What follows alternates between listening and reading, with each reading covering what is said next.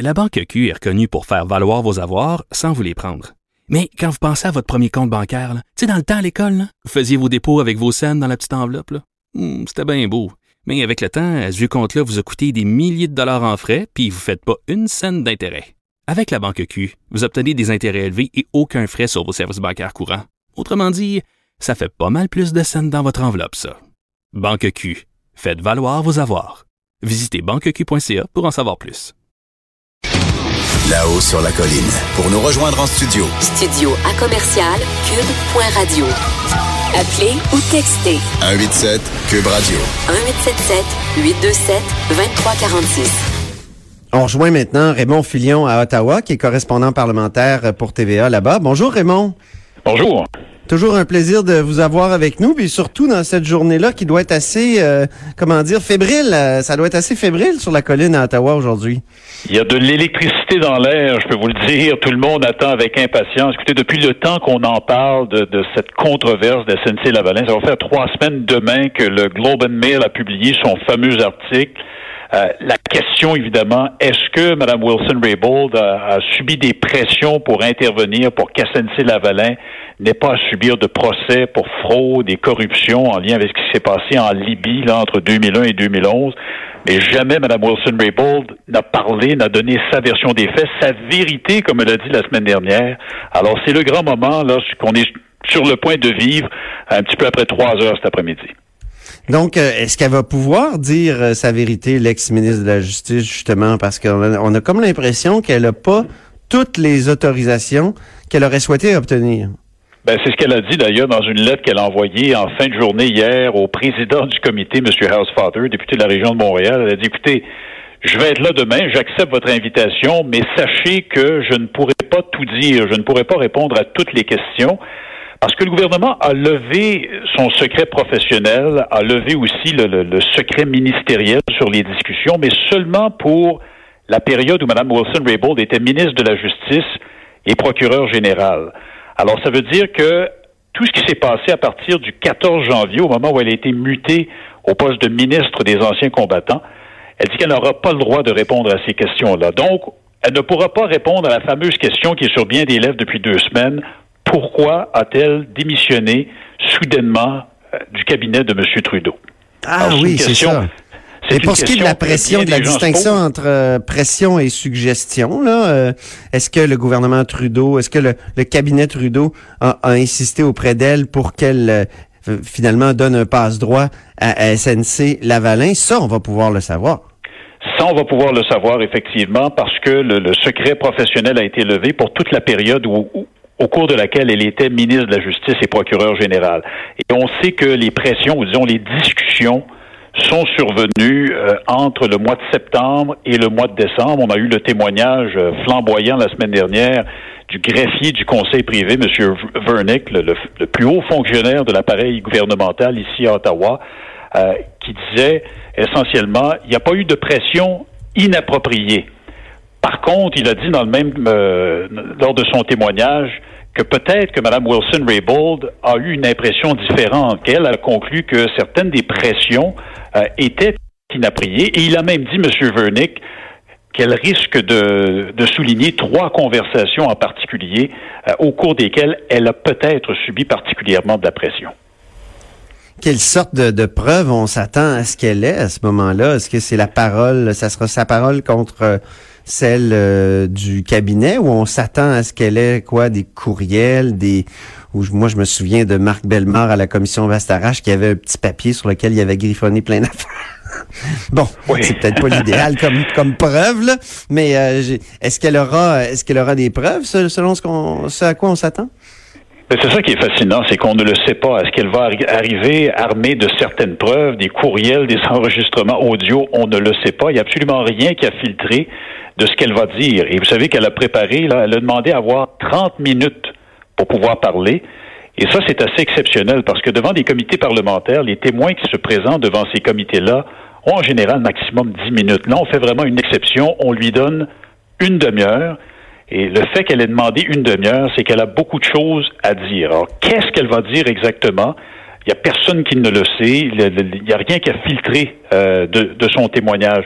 Mais à la fin de la journée, là, mon impression, et c'est seulement une impression d'observateur ici sur la colline parlementaire, il faudrait pas se surprendre que ce soit toute une question d'interprétation. Les gens qui ont fait des représentations auprès de Mme Wilson-Raybould risquent de dire c'était pas inapproprié, on voulait lui donner du contexte. C'est ce que M. Vernick a dit au comité la semaine dernière. Peut-être que Mme Wilson-Raybould, elle, en tant que ministre, celle qui a entendu tous ces arguments-là, peut-être qu'elle a conclu que c'était de la pression inappropriée. Alors, ce sera peut-être ça à la fin de la journée. Ça sera peut-être une sorte de pétard mouillé, alors ça se pourrait très bien.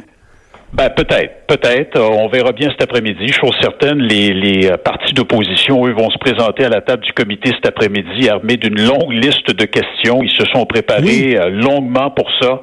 Ils attendent Mme Wilson-Raybould dans le détour et l'objectif est clair, c'est d'aller au fond des choses, mais c'est aussi essayer d'embarrasser le gouvernement. On se le cachera pas, là, c'est ça l'utilité des, des, des, comités parlementaires dans une situation comme ça. Les partis d'opposition, oui, veulent la vérité, mais ils veulent également euh, sortir de la boue, si, si vous voulez.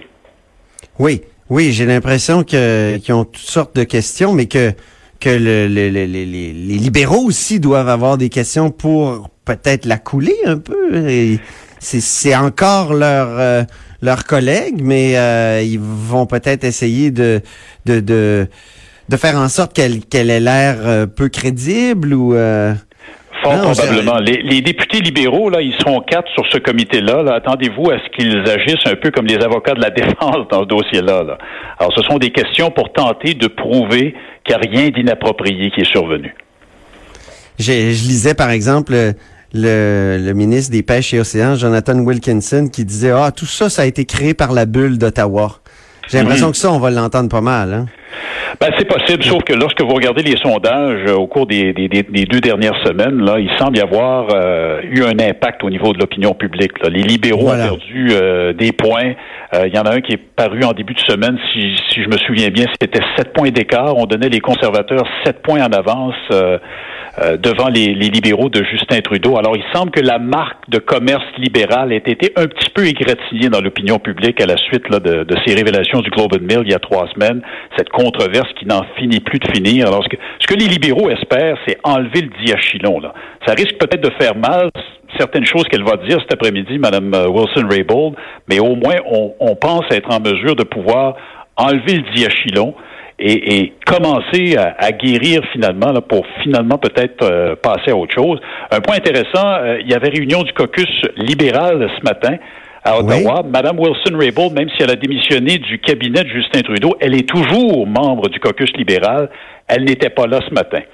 Mais je peux vous ah. dire que les libéraux, là, il y en a plusieurs qui retiennent leur souffle en attendant le, témoignage de, leur euh, ancienne ministre de la Justice.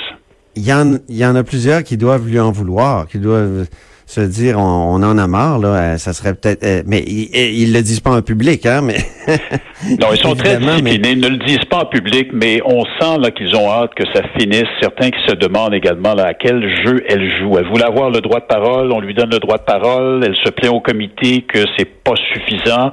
Euh, la semaine dernière, elle a rencontré ses anciens collègues du cabinet, elle est allée rencontrer aussi l'ensemble du caucus euh, libérale. Elle, elle, a dit beaucoup de choses et plus tard dans la journée, euh, elle se présente à la Chambre des communes en disant, vous savez, il y a le secret professionnel, c'est pas ma décision de l'enlever, je veux dire ma vérité. Alors, ça a laissé effectivement un mauvais goût là dans la bouche de plusieurs de, de, de ses collègues libéraux. Ça, il n'y a, pas de doute là-dessus.